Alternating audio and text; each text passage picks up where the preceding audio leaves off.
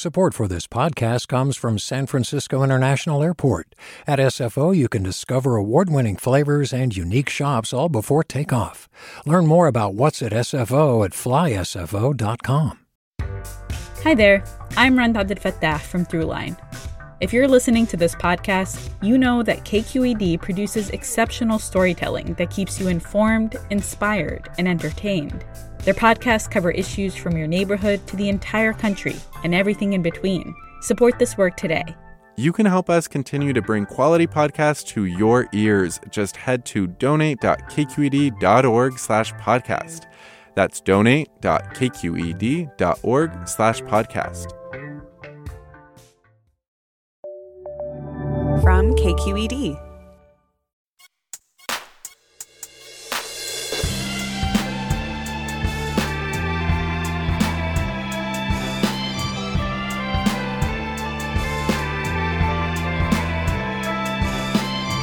From KQED in San Francisco, this is Forum. I'm Mina Kim. For Ross Gay's new book called The Book of More Delights, a sequel to his 2019 bestseller, The Book of Delights, Gay imposed similar constraints on himself. Write every day, write quickly, write by hand for a year about life's daily joys, gifts, surprises that so often go unnoticed until we take the time. A paper menu, growing garlic, turning around before reaching a hike summit. We'll talk with the author of Inciting Joy about his revelations from another year of chronicling the things that delight him. And we want to hear from you. What simple delight have you noticed that you'd like to share?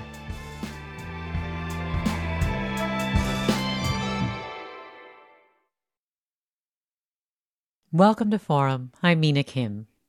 I've completed another year of delights, writes Gay. Or maybe I should say, another year of delights has completed me. In 2017, Gay began writing the original Book of Delights, with no plans to write a sequel. But five years later, in 2021, he was back at it, committing to write about one thing that he noticed that delighted him every day for a year. His new collection of essays is called The Book of More Delights, and it's filled with more odes to his garden and to gnomes, and pickup basketball and delayed flights. We'll talk to Gay about the power of noticing and wondering about and then sharing what delights us. Welcome back to Forum, Ross Gay.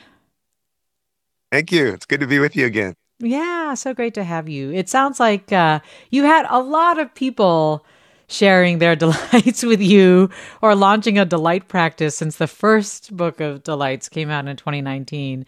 I am sure that this new one will bring a new wave of appreciation your way. But I was curious when you were describing all that you received after the first book of delights, what it's been like for you to have people sort of credit you for facilitating delight in their lives. Well, you know, I think it one thing is nice. It's I mean, it feels good, plainly.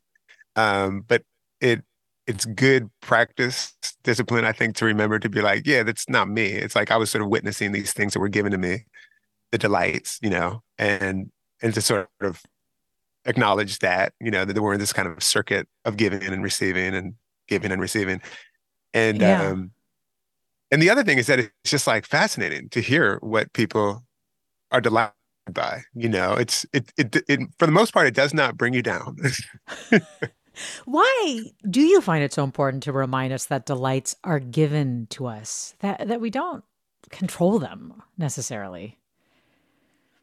Yeah, it's a great point and a great question. Yeah, I think the kind of like the muscle of it is is noticing. Um, but I think it's um say your question again. why why do you remind people that delights are sort of given to us that you were not the yeah. necessarily the origin point or at least that for you the origin point were delights that were likewise given to you in a way yeah yeah i because i think and one thing is that delights are the evidence of our connection you know it's sort of like the pleasant there's lots of lots of evidence of our connection but they're like the sweet or pleasant evidence of our being connected so like when the you know when the um whatever this chimney swifts all like um come out of the tree and you happen to be there, you know, the tree that your friend Claire told you to check out um, at dusk, whatever, in the summer, and you happen to be there and you see it, you're reminded both of the instructions, you're reminded of the trees, you're reminded of the, you feel maybe for me kind of profoundly connected for a moment, even if, if it's fleeting. You know, and so the connection feels like the the crucial crucial aspect of it, you know. Yeah. You say that we basically exist in this sort of concerted effort to keep us on the lookout against each other to essentially erode our connections to erode our faith in each other and i really loved your example yeah. of how the intercom pre-recording at the airport that tells you to like keep an eye on your bags is like part of that effort basically to keep us totally. disconnected like 10 million things saying you know heads up heads up you know um and uh yeah i don't i don't want that reminder yeah. Well, it's at the airport where one of the delights that you write about, I was really struck by because it is so something that I never would have found delightful. And that is when your flight gets delayed. right. I'm wondering actually if you wouldn't mind um, reading from the chapter where you write about the delight in a delayed flight. It's called Early. Yeah, yeah. Um, and it's sort of you know and to set set the whole essay up a little bit i'm sort of talking about the the pleasure of maybe especially for a little bit of a late-ish person like myself when periodically you find yourself with some free time because someone else is later than you are or blew it off altogether you know? Um, perhaps no place is better at producing one's earliness than the airport given its planes are not infrequently late and given as not always, but often, I'm rushing to catch them. In this case, time, which is scant and sinister as I'm driving too fast to the airport, becomes when I jog to the check in machine, praying security is not a mess, and see on the board that my flight is delayed two hours, spacious as the sky in Montana. Even if on the other side of that flight is someone or something I really want to see or do, a late plane usually tickles me. The kind of person to say, Oh, I would, oh, goody, as I exhale, amble through security, extra chipper suddenly, and then mosey about the airport like it's a mall, which airports these days kind of are. I look to see if there are any books worth reading. Some airports have good bookstores these days. I flip through a magazine or two, all the water fountains. I even inspect the vending machines, which vend so many things these days. I avert my eyes from any television flickering news hell if I'm early enough, I might cruise over to another terminal, maybe all the terminals, depending, to see how they do it in the hinterlands, usually the same. I might find an empty spot and do some push ups or lunges. But the most enticing part of the airport, which is already sparklingly liminal and sparkles more when you are newly early, earlier still as your flight gets delayed some more, it's the people who are always very interesting, but a little extra interesting in airports. That's Ross Gay reading from his new book, The Book of More Delights. And of course, listeners, you can join the conversation by telling us about one of your delights, maybe something small and everyday that brings you joy or wonder, or maybe something that most people would not think is delightful unless you have the opportunity to really turn it on its head as Ross Gay just did with delayed flights. if there is something you'd like to ask or tell Ross Gay, you can do that too. Email forum at kqed.org. Find us on our social channels at KQED Forum. You can call us at 866 733 6786, 866 733 6786. It does really feel like for you, getting time or time back is a big part of being able to notice what delights you or even to be delighted. Yeah. Yeah, totally. And there there is some kind of uh I feel like a handful of these delights really point to that that that having time to to linger, actually, having time to linger and to um to be lost a little bit, you know, to um bring in Rebecca Solnit, who whose book A Field Guide to Being Lost is such a good to me. Um that feels really important to the, you know, like actually to sort of pay attention, to be able to have the time, the, the space, um, to be able to notice things in ways that you have not before. And it feels like that's a part of delight also that things might, you know, surprise or being new made newly aware of something feels like a part of that. And being made newly aware often requires a little bit of space where what we already know doesn't sort of override what we what we don't yet. Well, along similar lines, why do you like paper menus so much? I didn't know that I liked paper menus so much until the the curse, curse, curse, curse, curse uh, QR code menus came out, and and I just sort of like realized, oh, this, you know, um, that feels like another sort of instance of this of this kind of uh separation from one another. You know, like pa- paper menus are these things that you know maybe didn't notice it before a few years ago, but they are these opportunities of exchange and close and um and actually sharing. You know, there was a thing that I sort of I write about this in the in the book, and I noticed newly that part of what we do with menus is we like put our run our fingers along them and we show them to our whoever we're eating with if we're eating with someone or we might show them to the to the server who's gonna kind of lean over them and like make recommendations and um, it's this whole kind of circuit of um, you know getting a little close to each other helping each other out maybe um, and and that feels really important to me you know so that's why i love paper menus they're this tiny little emblem of that possibility sparkling radical emblem of that possibility. Well, Jim on Discord writes When I'm feeling glum, I browse recent top posts on the subreddit, made me smile. So, of course, listeners, if there are things mm. that delight you, big mm. or small, or ways that you find delight, like opting for the paper menu instead of the QR code. You can share those. Yeah, it was really funny when you were writing about the virtual reality PR guy and sort of the lovely conversation, or I think he assumed it was a lovely conversation you were having about virtual reality. And then afterwards, like you have to get very close to a tree and just like inhale yeah. the blossoms. Yep. Yep. Yep. It's like the real, the tangible, the, you know, the, the living living and dying you know the actual the actual thing is uh, really crucial and there's a, a lot of uh, trying to trick us into thinking it's not yeah the touching is really important there are just so many moments like when you're describing digging up your sweet potatoes and your arms are like mm. elbow deep in dirt mm. um yeah. i can just really feel I can really feel it in my fingertips. I can feel it yeah. in in my arms. What do you think we lose when we don't exercise touch anymore in the ways that we we used to? I mean, God. Um I mean, I I think um I mean everything in a way. It's sort of like our our um it's a great question. It Feels like it makes me want to just like go write a million essays about it. Um, but I feel like our our relationship to one another is, you know, like our, our capacity for tending to one another and eh, is and exchanging with one another.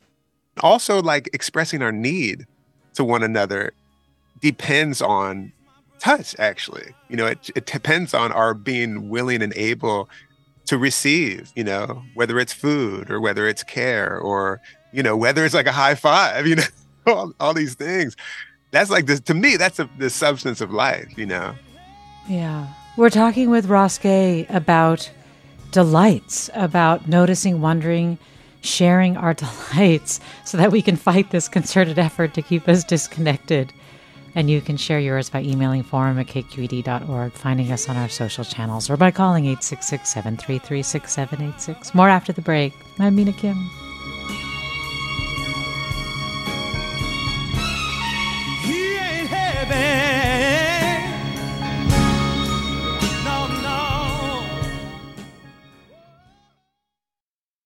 Support for Forum comes from San Francisco Opera. Set 10 years after a school shooting, the critically acclaimed opera Innocence takes us into a complex emotional journey where our understanding of innocence and guilt is constantly upended. Kaija Saariaho's ethereal score collapses the past into the present as a community of survivors grapple with how to move forward. Don't miss the highly anticipated American premiere of Innocence, June 1st through 21st. Learn more at sfopera.com. We've all got those parts of our house where the internet just won't go. Well, if you had wall to wall Wi Fi from Xfinity, you could worry less about dead spots. Because with wall to wall Wi Fi from Xfinity, you get fast speeds, reliable connection in every room, and power for all of your devices, even when everyone's online. That's wall to wall Wi Fi only with Xfinity.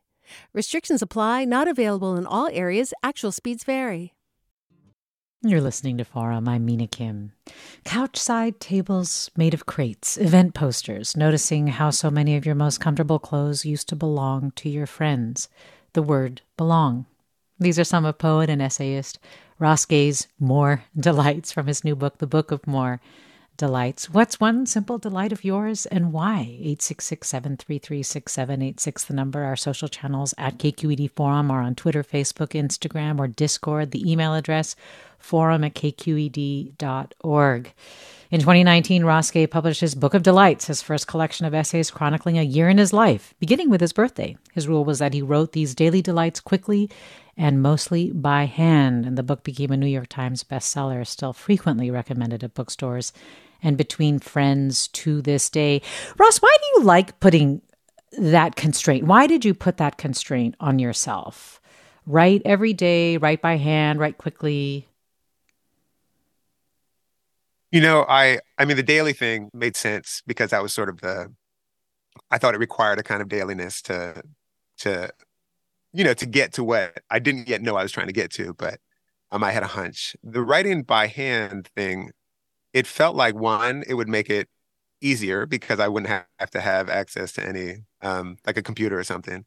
And because I was trying to set the bar very low for myself because I'm not actually a daily writer. So that would be easy, no books. Um, but the other thing is there's a kind of um, physicality to writing that I that I care about. I like it. Um, I also think I think differently when I write by hand. Um, and the more I write by hand, the more I sort of um, recognize that there's all this kind of uh, erasure of thinking that a computer allows that that I actually don't want. I want to see mm. the the hmm. remainder or the remains um, or the architecture or the archaeology or whatever of where I've come to be, where I've come to what I've come to think.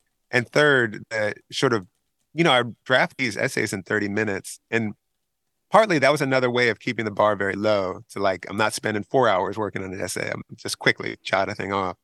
Um, so it lowered the bar. It made me know that I was playing. I wasn't trying to be an expert. You know, I was just playing. And it, what it created was one, a kind of playfulness, I think. Um, two, there's a kind of thinking that happens on account of the like the time. There's a kind of syntactic um, bouncing around, a kind of movement that I don't think I did before I did this kind of particular 30 minute timed writing. So that, and that feels really important. That feels like a kind of discovery um, in my writing and thinking process. Well, if you wouldn't mind, could you read another essay that I wondered about the writing process of this one, but it's called All Right, Baby. and you can feel free to set it up if you want or just go into it. I, lo- I love how you. I, was, I always it takes this book is brand new, but I've read this a couple times, and I it's it's all right, baby, italicized, And so it's spoken exclamation point, and so I'm always like, all right, baby, or all right, baby, or yeah, yeah, I can I just totally hear it on the basketball court, like yeah, like clapping yeah. your hands or something. yeah. Here goes. My friend Bernardo and I went to the courts yesterday, and as we were running through our warm up, about a hundred mid range jumpers, a couple young guys came over and asked us to challenged us. It felt like sort of lingering nearby glaring at us a little derisively, it seemed, for the very act of warming up. Look at these dorks. And when we finished warming up, oh, fine, limbering up, we checked the ball, we checked the ball in, and we promptly kicked the beep out of them. My bad. We got more buckets than they did. These kids were in their early 20s, babies, though the baby who was guarding me a wiry little guard in a snuggly of tattoos with a nice crossover and awful jump shot and reluctance to smile, was doing his damnedest to prove he was no baby. He was shoving me and elbowing me and wrapping me up and hacking me, all of which I was admiring to myself and out loud. But when I blew a chippy jump hook and got my own rebound and was putting it back, he shoved me hard, square in the chest. And being airborne, I felt inelegantly on my ass, though kept my eyes on the shot, which, damn, missed. When I was still on the ground, Bernardo and I made the briefest eyes at each other that held the entire history of mankind, by which I mean mankind, the beginning, middle, and end of every war ever made. But I almost immediately jumped up and applauded this kid for a good hard foul, and even sort of hugged him, just this side him consensually, which he warily accepted, barking as I was a slurry of coachly affirmations. Good stuff. Well done. All right, baby, that's what I'm talking about which, in retrospect, were probably directed at me as much as my assailant. By which I mean it was not too long ago that if this baby, or any baby, hacked me like that so openly and notoriously, I would have thrown at least one punch in the direction of this baby's head. More accurately, it would have been my body, my youthfully testicled body, my youthful testicles doing the throwing, throwing themselves toward this kid's head, which, you know, things can escalate testicle things, testicles can really go wrong. Again, Ross Gay reading from the Book of More Delights, that um, essay called, okay, so tell me, Uh, tell me the story behind this essay. you should say that you all chose that. I didn't, I didn't cho- choose that. You okay. all chose the reason the reason that I chose this is because I thought, okay, so he's writing every day, he's writing quickly, he's writing by hand, but did all of that sort of meditation about how you've changed, who you've become, sort of you know, you, you keep on going to say that this person, this sort of tough guy, has become smaller and smaller, right? And rather, and, and, and, so things take on new meaning including including your testicles. And i thought okay that can't be something that he just thought like he just wrote down in one day in 30 minutes right? So i'm just curious what your process is. Like when did you notice and why did you notice that that was a potential delight? And where in the process of thinking and writing about it does this deeper you know meditation i guess come out yeah that's a great question. And no absolutely. Like feel like it was lucky because we were playing ball and it, you know this whole thing sort of transpired. And then as we're walking home from, playing basketball and having a conversation um, about what happened and what didn't happen um, then it's the wheel started turning and it was like oh right. Like god i love this kid so much. Why did i love him so much? And like on and on and on. And then you know sort of reflecting on it also with bernardo being like you know who noticed that we looked at each other he was the one who told me. Yeah, we look. You remember we looked at each other like, "Uh oh, here we go." and um, so it was. It's sort of a long reflection, but then of course, yeah, all of the um, all of the the jokiness, like the use of the words testicles, which is intended to be really funny, and transforms the transforms the meaning of the testicles actually over time. Right. Is it? It took a lot of revising. It took a lot of revising. Yeah, for sure. Or the snuggly so of tattoos. I mean, that's a pretty great. Yeah, yeah. yeah it, it takes a while. It's, I, I love I love to revise. You know, I'm a like I was just telling someone earlier today. Like I'm a decent writer at first first draft. I write a lot. You know, so I'm decent, but I'm a pretty good reviser.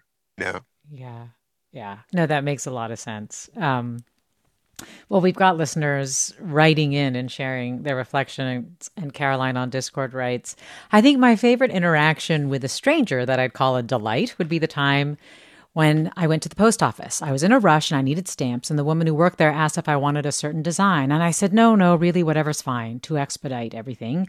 And she paused, looked at me, she smiled, and she said, Let me give you the most beautiful ones we have. It was just so kind ah. without any reason to be so. Not that anyone needs a reason to be so, but it affected me. It made me pause. And I still smile when I see those woodland creatures in snow forever stamps because I love that these were the mm. most beautiful stamps in the post office to her and she wanted to share them with me. Totally. I love it. I love it. You know, I have the pleasure of not having a phone that gives me directions. So I'm always asking people for directions which means that I'm again and again and again like being cared for. Yeah. Well, Deirdre writes, Imagine my delight to hear this conversation as I really get in the car. Oh, sorry. Yeah. I think you paused for a second there on my end. oh, yeah, yeah. Anywhere, anywhere, um, you know, any, almost any time. You know, I've been on the road for the last five or six days and have required quite a bit, required quite a bit of like guidance. And man, the tenderness with which people do that. It's just like a daily thing. Well, Deirdre writes Imagine my delight to hear this conversation as I get in the car after walking my dog. I carry the Book of Delights in my backpack as though it's my Bible. Returning to favorites, sharing with my students. One of my favorites I come back to the delight of watching a stranger fix a companion's collar, a gesture of care and intimacy that brings me joy. What do we lose when we lose touch? Our humanity, I think. Thank you for this treasure of a book. I can't wait to read more, though it will undoubtedly mean my backpack will be yet fuller.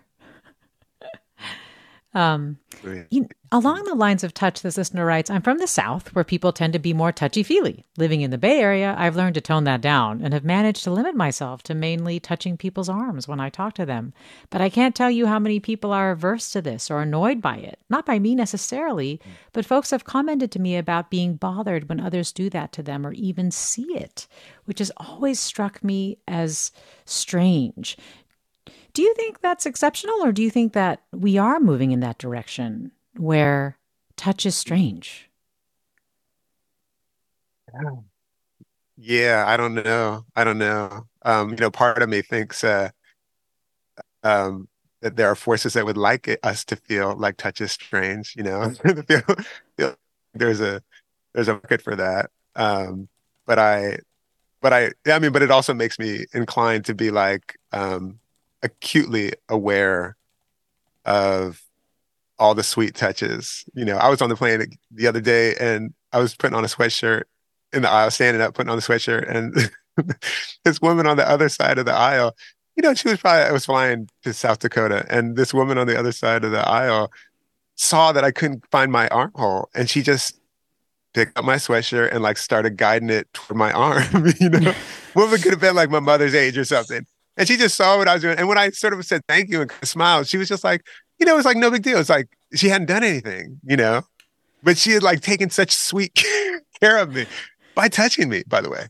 Yeah. Well, you know what I love about what you just did, which is that, you know, we read this thing about this person who's saying that they, you know, get a funny look if they touch somebody or they've had to tone down touch. And you say, well, it makes me appreciate the moments that people do reach out and touch, right? Like in this case of the sweatshirt, because you write about how you you don't when something undelightful happens, you don't necessarily look at the bright side, but you look at everything. yeah.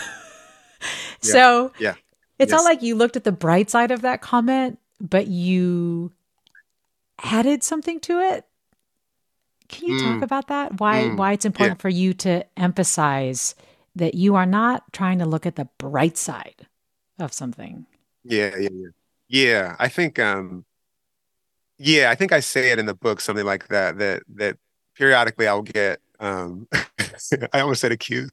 but I don't I don't mean accused. I kind of I kind of think mischaracterized as looking at the bright side of things. Um and I don't think I am. And I just like I don't think I'm an optimist. I think I'm looking at everything, you know. And so so my my sense is that in the midst of, you know, like in the previous comment, um, observation, uh, it it yeah, it makes me think, oh yeah, I'm aware I can I can identify with that. And it also makes me think in the midst of identifying with that, I want to identify with the thing that I want as opposed to the thing that I'm sort of nervous about. You know, I want to identify with the with the tender touchings that we seem often to be in the midst of. You know. Yeah. How much uh, is noticing delights? We're talking about the many roles that it can play, but how much of it, or is it partly a coping mechanism? Mm, great question. Um, how do you mean? How do you mean? Like, for example, I guess I thought about this when I read your chapter on imposter syndrome, and you talked yeah. about how we, so many of us go through it and can relate to it and so on. But at the same time, you talk about how when we really stop to think about what kind of system we're trying to be part of, it's a pretty yeah. terrible system, right? Or you yeah. Yeah. say things like, you know, there's a concerted effort for our disconnection. So I feel like there is a part of you that sees and is in touch with like the real I don't know, almost like a a malicious character, right, of our culture or something like mm-hmm. that. Because, mm-hmm. like, who's mm-hmm. the they, right? Who's making that concerted effort? Who, who's creating the system that we should really question whether we really want to be part of and whether it's not such a bad thing that we feel like imposters in it, right? Yeah. So I wonder yeah. sometimes, like, wow, that's really heavy and a lot to carry around. I t- completely get it. I mean, mm. don't get me wrong. I am yeah. no happy, like, go lucky person, right? yeah, yeah, yeah, yeah. But I wonder. Yeah, I think, yeah sorry. Go mm-hmm. ahead. If like looking for delights well, no, was just a way of balancing that. I think that's a neat and true observation. Like I think partly, I mean, like, and to the last person's um, comment too, and or and whatever to the side of that and around that is that yeah, we're also in the midst of profoundly brutal touching. You know, that's also that also is a thing. You know, and it, my interest is not to negate or pretend that that's not also part of our midst. But my intention is because I'm interested in growing a particular thing, and I've come to sort of understand and believe that the more study a thing, the more it grows. You know, the more you get, the more you see it. The more you study it, maybe this most importantly, the more you're able to contribute to it or participate in it. Meaning, whatever that this this you know the the care um, inclines me to sort of do that. And I think you might be right. It, you know, in the midst of, um, in the in the midst of, you know, sometimes carelessness or an absence of care. Yeah. Yeah. The other thing that's a great observation. Yeah. Oh, thanks. Coping. Well, I mean, coping is coping. Coping is an interesting word. Like I don't think of coping in a way. When you were talking, I was thinking almost like, um, I was thinking more of like an offense, you know, offensively or something. It feels more antagonistic in a certain kind of way, um, which I which just came to my mind, just came out of my mouth, and it requires me to think a little bit more about it. But it feels like I'm this this mode of witnessing our care feels in a little bit of a way of being like the care is bigger than the absence of care. Yeah. You know. Yeah. Like the care will beat up the absence of care. So well, I certainly hope you're right. I think the other thing that made me think of it was when you wrote that an alternative title for this book is The Book of Despites. And I think that's yeah, also, yeah, because yeah, like, despite these things that are really hard, I mean, you give some really hard examples to read, right? About yeah. medical experimentation, about, you know, just the incredible inequality and so on. Um, so it makes sense that the alternative title for the book is the book of despites the book of despites we we find delights i guess yeah yeah yeah in the midst of in the mm-hmm. midst of um you know our failings in the midst of our suffering in the midst of our sorrow not despite them but in the midst of them um yeah. we figure yeah. out maybe we figure out mostly i think how to care for one another yeah it's really connected the care is really connected. I want to invite listeners tell us do you struggle to notice delights or did something in your life change to make you better at noticing and appreciate appreciating them in the in the mix of it all. you can tell us by emailing forum at kqed.org, calling 866-733-6786 or finding us on Twitter, Facebook, Instagram, or Discord. You're also probably hearing lots of music that might be familiar to you. This is Prince's 1999 songs that uh, references in his new book, the Book of More Delights. We'll have more with him and with you after the break. Stay with us. I'm Mina Kim. So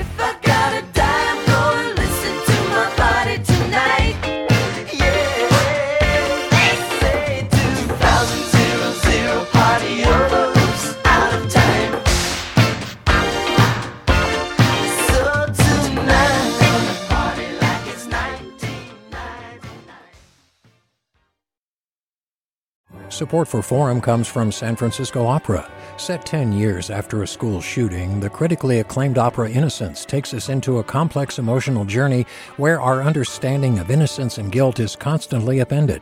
Kaija Saariaho's ethereal score collapses the past into the present as a community of survivors grapple with how to move forward. Don't miss the highly anticipated American premiere of Innocence, June 1st through 21st. Learn more at sfopera.com. We've all got those parts of our house where the internet just won't go. Well, if you had wall to wall Wi Fi from Xfinity, you could worry less about dead spots.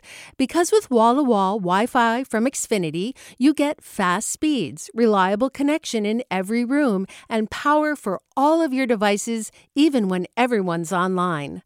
That's wall to wall Wi Fi only with Xfinity.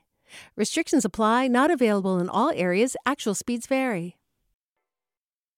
You're listening to Forum. I'm Mina Kim. We're talking this hour with Gay about his new The Book of More Delights, which includes gems like these sentences Whoever makes it their business to stick gnomes in the crook of a tree, I love you, I realize today. Or this from the chapter called Braces on Adults. There is something so dear about this adult endeavor toward what? A better smile, less dental pain, greater jaw health, enunciatory support, that for whatever reason, lack of access, lack of diagnosis, lack of time, lack of concern is not endeavored toward until adulthood. We're hearing about mm-hmm. your delights, listeners, and Ari writes My delight is frozen cookie dough turning previous baking into a weeknight delight. Paul writes, I recently experienced the sheer delight of something very important going wrong and later proving to not be my fault. All fingers were pointing at me. I myself even felt responsible for the mistake. The delight of all that pressure being lifted was almost worth it. Never slept better afterwards. Mm. ah, absolution. I loved um I loved your description of the uh the adult braces or the braces on adults. Yeah, and what that turned yeah. into, which is also, I think, a commentary that you were making about just how overparented kids are these days, which then also turned into like an incredibly heroic moment by your own. I don't know if you want to tell part of that story, but wow, what a story! yeah, totally, totally. I, I, it's basically the story is that in the midst of sort of talking about my my teeth and teeth um, and healthcare and such, um, I mentioned that when I was a little kid, my mother took me and my brother um, shopping at some place called the Sears Surplus down on Roosevelt Boulevard in Northeast Philly, and I was like swinging on the little things that kept the carts in and because you know she wanted us not to be bugging her so we stayed in the parking lot playing and I was swinging on this thing and I fell on my face and my teeth caved in and bit through my lip and uh, everything. And my mother, important part of the story is that my brother took me into the store and my mother like shouted for him to get get me out of the store, else I'd bleed. I might bleed on the clothes, you know. but she's as I as I say in the essay, we weren't flush like that, you know. we we couldn't couldn't be bleeding all over the clothes. So she took me over to the Dunkin' Donuts across the way and took me into the women's ba- uh, bathroom and just like pulled my teeth, however far crashed into my face they were, pulled them back into place, and then we went about our day. Yeah. You you talk so much about how your mother has become such a source of delight in the last 5 years. I mean, I'm sure she was even in the first 5 years, but in the last 5 years between the first book of delights and now. But there's also this thing where she loves something that you absolutely loathe, which is the Macy's yeah. Day Parade. so Yeah, that's uh yeah. So what do you do when someone delights in something that you loathe? Yeah. You know, it's an interesting essay in part because I'm sort of like part of what I'm turning upside down in my head is that I'm sort of witnessing my mother take such simple kind of glee, um, delight in this event, which to me is a kind of just like the a cauldron of consumerist misery. It's sort of like the biggest doom soiree that there is in a way. It feels like, and I'm in a mood, you know and um and part of that mood is connected to the fact that was she's sort of telling these stories about you know being very sort of broke and living paycheck to paycheck and sort of you know what it what, what it meant to feel what it felt like that you know and part of the struggle of the essay is me being like my my mother me wondering why is that more enraging to me um than it is at that moment anyway to my mother who lived through it more acutely than than I did, as I say.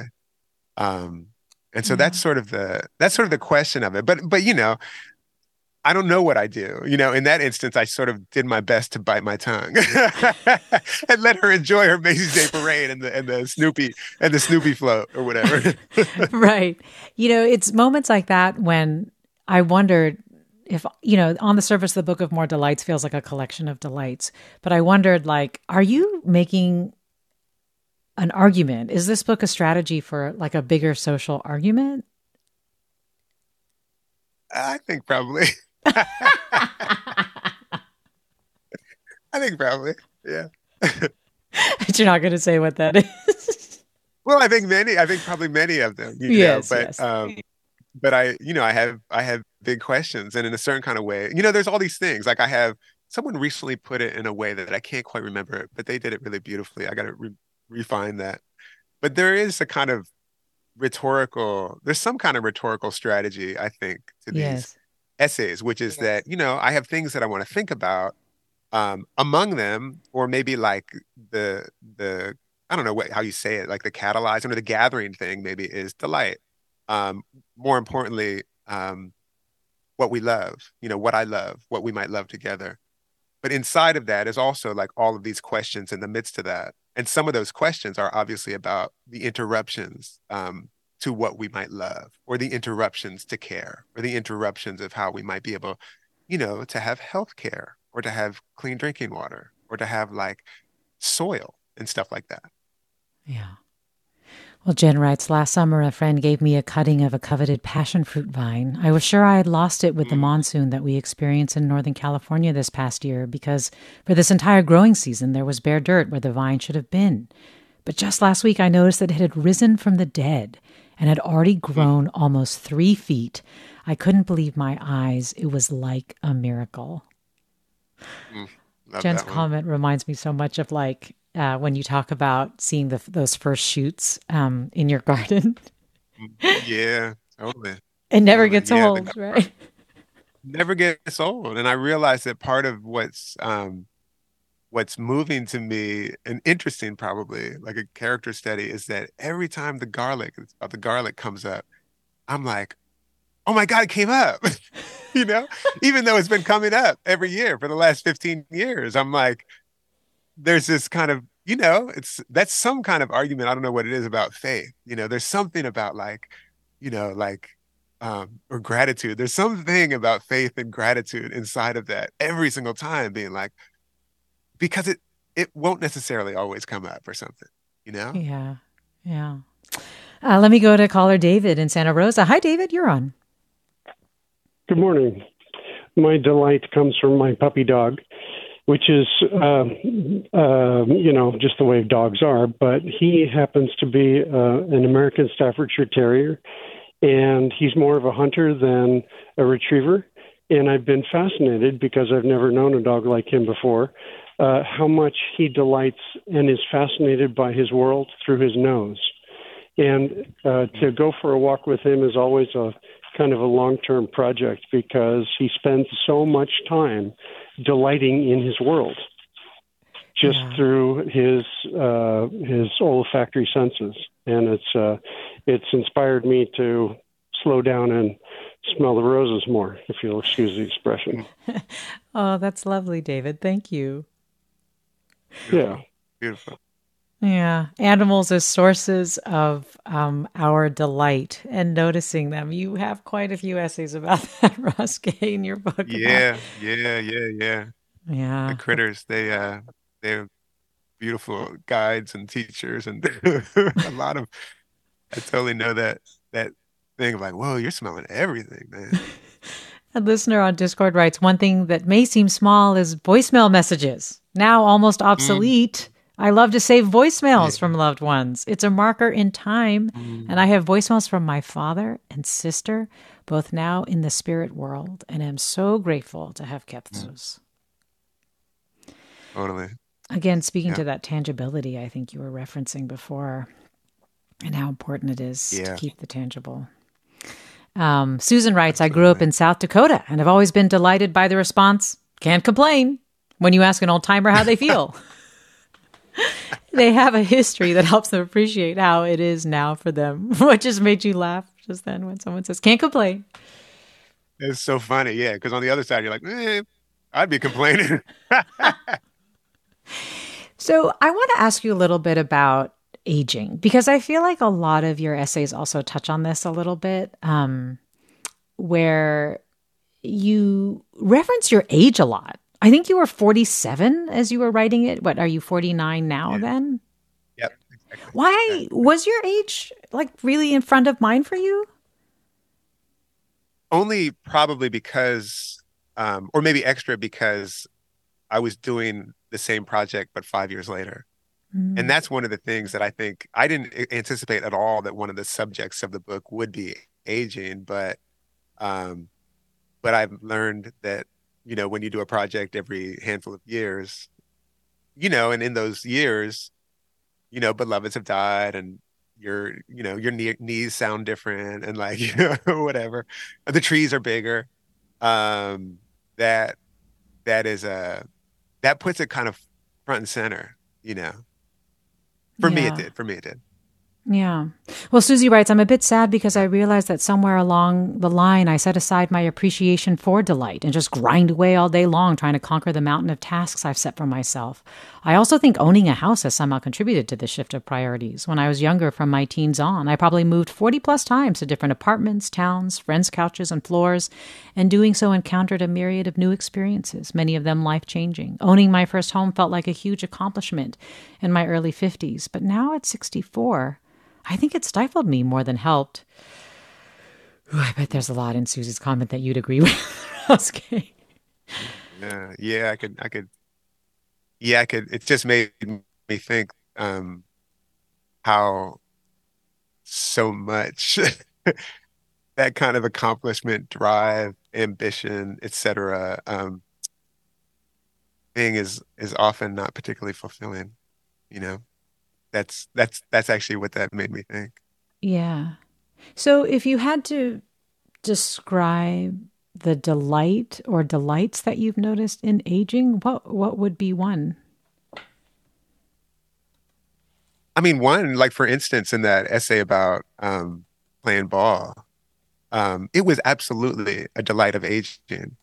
That mm. you know, not too long ago, that that would have been a kind of potential moment of violence, you know, as opposed to being like this really endearing, uh, like this bout of encouragement and support. You know, that absolutely is the case. I feel like the ways that I um, interact with students and teach with, you know, teach, I feel like there's a lot of things inside of that that that feel very much like, oh yeah, this is you've learned things. You know, this is on account of you being older. Um, you know, even the ways that I interact with and think about the garden or the orchards that I've been around. Um, I feel like they're very informed by, or, you know, and also getting older and sort of having a more, um, having a different relationship with myself or even the idea of myself. I feel like there's something that makes me feel softer actually. I'm just sort of stumbling. You can hear, but it makes me feel softer. And I feel like maybe a certain kind of softness or capacity to be, to be moved might be itself kind of necessary for delight. You know, delight requires the capacity to be moved. You know, and and the older I get, I feel like the softer I get, and maybe the less sort of rigid and um, fixed I'm inclined or trying to be. Hmm. We're talking with Ross Gay. This happens to be a fundraising period for many public radio stations. You're listening to Forum. I'm Mina Kim. Yeah, you also write the older that I get, the harder time I have dispensing with my delights. So you you added in your appendix all the delights that you didn't include in the book, that didn't make it into the book. Um, what is it about getting older that made you want to do that to that made it harder for you to dispense with your delights well it is you know the preciousness and i think sort of the practicing you know this year we have these hummingbirds who are you know crew of hummingbirds who are spending a lot of time in the garden and I, became acutely aware that you know or uh, practice i became acutely aware that i maybe i should be practicing paying attention in a way that understands that one one day they're going to leave and they're not going to come back for you know if we're lucky um, a handful of months, you know, till next late next spring. And I feel like that aging is also a kind of opportunity for that to be like, hey, you know, like precious, you know, it ain't last forever. It ain't lasting forever. You know, things get a little bit more radiant, I think, when we um, pay close attention to the fact that we're, you know, we're dying. Let me go to caller John in San Francisco. Hi, John. You're on. Hey, good morning. Hello. You there? I am. Go right ahead. Yeah, uh, this, this guy is very interesting. I joined the 12 step program, uh, what, uh, 45 years ago. And uh, I'm 85 now, and uh, this guy sounds like uh, the very stuff that we talk about at uh, 12 step meetings. Um, I, I had no idea that writing, you know, would uh, open up my brain to, you know, especially writing, writing by hand, uh, would free me of of all the things that uh, I was afraid of before I joined this 12 step program. And uh, this this thing about uh, getting older, I thought my life was at an end when I joined the 12 step program. I had, you know, burned the bridges so badly. And as a matter of fact, it was just beginning. Um, uh, no, I, I don't know if any of this makes any sense to anybody out there, but uh, uh, sitting down every night, you know, we, we in 12 step programs, we call it 12 step inventory, and, and writing. I can never stop. I can write for four, five, six hours. Yeah. Because mm. something happens in in in my constitution that opens up. That's no, no I'm, I'm, not sure where that all comes from. Maybe maybe this fellow. Uh, oh, by the way, I came in late. Tell me where I can find this writing uh, of his, please. Oh, yes. Well, it's called The Book of More Delights, and it came out fairly recently. And I should also remind listeners that you probably know Ross Gay's other books, which include Inciting Joy and Catalog of Unabashed Gratitude, and of course, the original Book of Delights. Um, Rebecca writes Overhearing uproarious laughter is one of my delights, especially the unbridled hilarity of mm. teenagers. Adolescence can be a time oh. of dysregulated emotions. Thumbs up for dysregulated hilarity. Mm, um, yeah, kids. Yeah, kids uh, laughing together, kids cheering for each other. Um, and the thing I wanted to say about um, the caller, the previous caller, that's so moving to me is that I feel like part of part of the um the process of writing these delights or or the or even the process of like sort of um say being capable or willing to be moved it suggests that we do not know you know?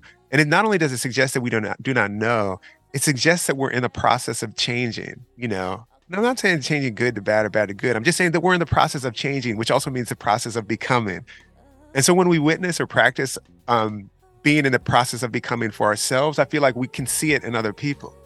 And it feels like that itself is like this profoundly tender making, possibly tender making experience. You know, I'm just so glad that got called. Yeah. And I'm so glad you made the point about just the process of constant change and how much changes yeah. relationally and so on through all of that. Well, Ross Gay, as always, it's such um, it's always so wonderful to talk with you and to hear and, and to think out loud with you in the moment. Yeah, me too. Thank you so much. Ross Gay. Yeah, it's such a pleasure. Thank yeah. you. Check out his book, The Book of More Delights. Thanks, Caroline Smith, for producing this segment. Thank you, listeners, as always. This is Forum. I'm Mina Kim.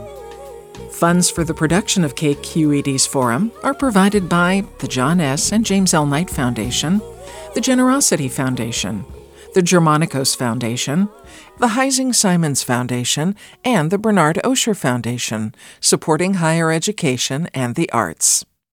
Support for Forum comes from San Francisco Opera. Set 10 years after a school shooting, the critically acclaimed opera Innocence takes us into a complex emotional journey where our understanding of innocence and guilt is constantly upended. Kaija Saariaho's ethereal score collapses the past into the present as a community of survivors grapple with how to move forward. Don't miss the highly anticipated American premiere of Innocence. June 1st through 21st. Learn more at sfopera.com. We've all got those parts of our house where the internet just won't go. Well, if you had wall to wall Wi Fi from Xfinity, you could worry less about dead spots. Because with wall to wall Wi Fi from Xfinity, you get fast speeds, reliable connection in every room, and power for all of your devices, even when everyone's online. That's wall to wall Wi Fi only with Xfinity. Restrictions apply, not available in all areas, actual speeds vary all over the country. We need to improve reading in Wisconsin. Schools are changing the way they teach reading. I'm calling for a renewed focus on literacy. We have gotten this wrong in New York and all across the nation. And it's happening because of a podcast. I think your podcast has changed my life. And I'm going to share this podcast with everyone I meet. Sold a Story investigates how teaching kids to read went wrong. New episodes of Sold a Story are available now.